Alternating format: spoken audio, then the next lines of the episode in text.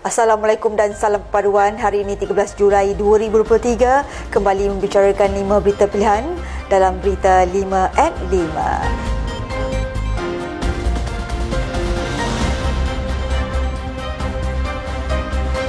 Esko Pergerakan Pemuda UMNO Malaysia, Fikan Hamci Muhammad Fatmi berpandangan pengundi baru berusia 18 tahun kini tentunya semakin bijak membuat pilihan menjelang pilihan raya negeri kelak. Jelas beliau, kelompok ini semakin matang dalam menyimak fakta membabitkan isu-isu yang dibangkitkan pihak lawan termasuk menepis pelbagai sentimen yang dibawa pembangkang.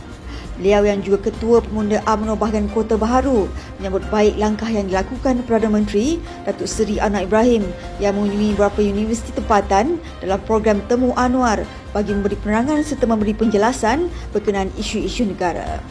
Katanya usaha tersebut penting dalam memberikan pendedahan pada golongan ini membabitkan isu-isu semasa negara serta kebajikan mereka ketika di universiti.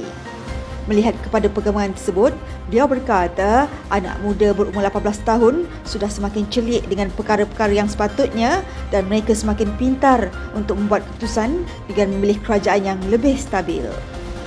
UMNO Pulau Pinang akan bertanding di 6 kursi daripada 40 kursi Dewan Undangan Negeri pada Pilihan Raya Negeri Pulau Pinang 12 Ogos nanti, kata pengurusi Badan Pembangunan UMNO Negeri, Datuk Musa Syekh Fadir.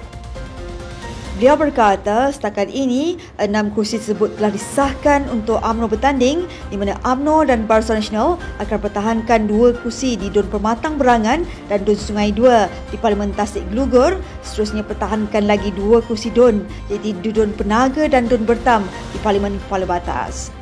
Beliau berkata setakat ini UMNO Pulau Pinang sedang mengumpul dan mengkaji nama-nama calon yang akan bertanding pada PRN kali ini sebelum beliau sendiri menyerahkan nama mereka kepada pucuk pimpinan parti untuk dipilih.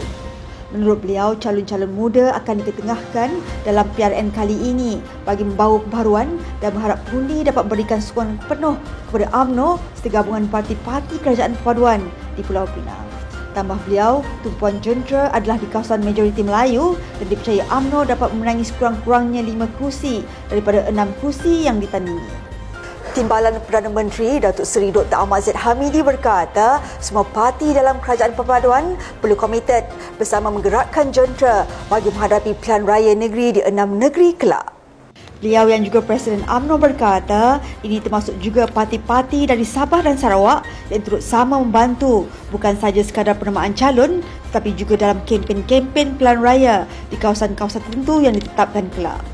Dia berkata apa yang paling penting ialah optik akan diperlihatkan oleh kepimpinan semua parti untuk bersama-sama mendukung PRN di enam buah negeri ini biarpun parti-parti di Sabah dan Sarawak tidak terlibat secara langsung namun mereka komited untuk membantu calon-calon yang akan bertanding atas asas penyatuan yang kukuh dalam kerajaan perpaduan. Beliau yang juga pengurusi Barisan Nasional turut berkata Barisan Nasional akan mengumumkan calon-calon yang akan bertanding pada PRN ini pada 21 Julai nanti. Gerakan Pemuda UMNO Negeri Selangor berpandangan gabungan Perikatan Nasional yang telah terbentuk sebelum ini adalah berdasarkan pengkhianatan yang pernah dilakukan oleh mereka. Ketuanya Datuk Muhammad Imran Tamrin berkata ini kerana PAS dan PBBM merasakan bahawa kerjasama yang dilakukan sebelum ini dengan Pakatan Harapan dan Barisan Nasional termasuk Muafakat Nasional tidak membawa sebarang keuntungan kepada mereka. Menurut beliau, untuk menjayakan agenda tersebut, mereka terpaksa membuat jajaran baharu dan menubuhkan satu lagi gabungan yang baharu untuk menjayakan agenda pemimpin-pemimpin mereka. Beliau yang juga Ketua Pergerakan Pemuda UMNO bahagian Sungai Besar berkata, PAS dan PBM sudah pastinya akan memanfaatkan pengalaman mereka yang pernah bersama dengan BN sebagai strategi menghadapi pilihan raya negeri itu nanti dan mereka tahu di mana soft spot khususnya dalam kalangan penyokong dan penghuni UMNO. Mengulas lanjut berkenaan kerjasama dengan Pakatan Harapan, beliau berharap rakyat dapat memahami bahawa kerajaan perpaduan ini dibentuk atas dasar persefahaman di antara 19 parti-parti yang terbentuk bagi menstabilkan serta mengukuhkan kerajaan yang sedia ada. Menteri di Jabatan Perdana Menteri Undang-Undang dan Reformasi Institusi, Datuk Seri Azalina Osman Said berkata, kerajaan sedang mengkaji untuk mewujudkan satu akta baru bagi menghukum pihak yang mempermainkan isu 3R iaitu agama, raja dan kaum daripada aspek sivil. Dia berkata akta baru yang mungkin dinamakan Akta Negara dan Bangsa adalah berfungsi seperti Akta Keharmonian Kaum di Singapura tetapi dalam konteks Malaysia. Beliau berkata buat masa ini sebarang kesalahan melibatkan isu 3R disiasat di bawah Akta Hasutan 1848 sedangkan akta itu lebih menjurus kepada elemen kesalahan jenayah sehingga menyebabkan pendakwaan memakan masa yang lama. Berikutan prosedur undang-undang.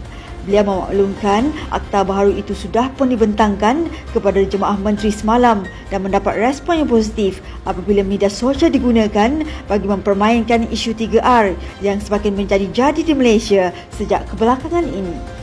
Sekian sahaja daripada saya Adib Ahmad. Jangan lupa temu janji kita Isnin hingga Jumaat jam 5 petang. 5 berita pilihan hanya di berita 5 at 5. Assalamualaikum dan salam perpaduan.